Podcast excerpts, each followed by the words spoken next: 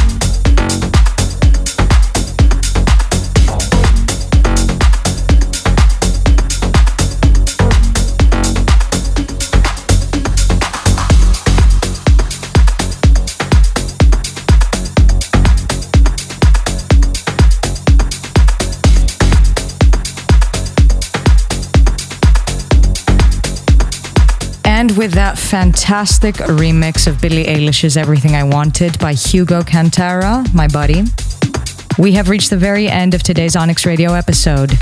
Guys, this was episode 91. I'm Xenia Ghali. I hope you enjoyed it, and I will see you for the next episode. Onyx Radio.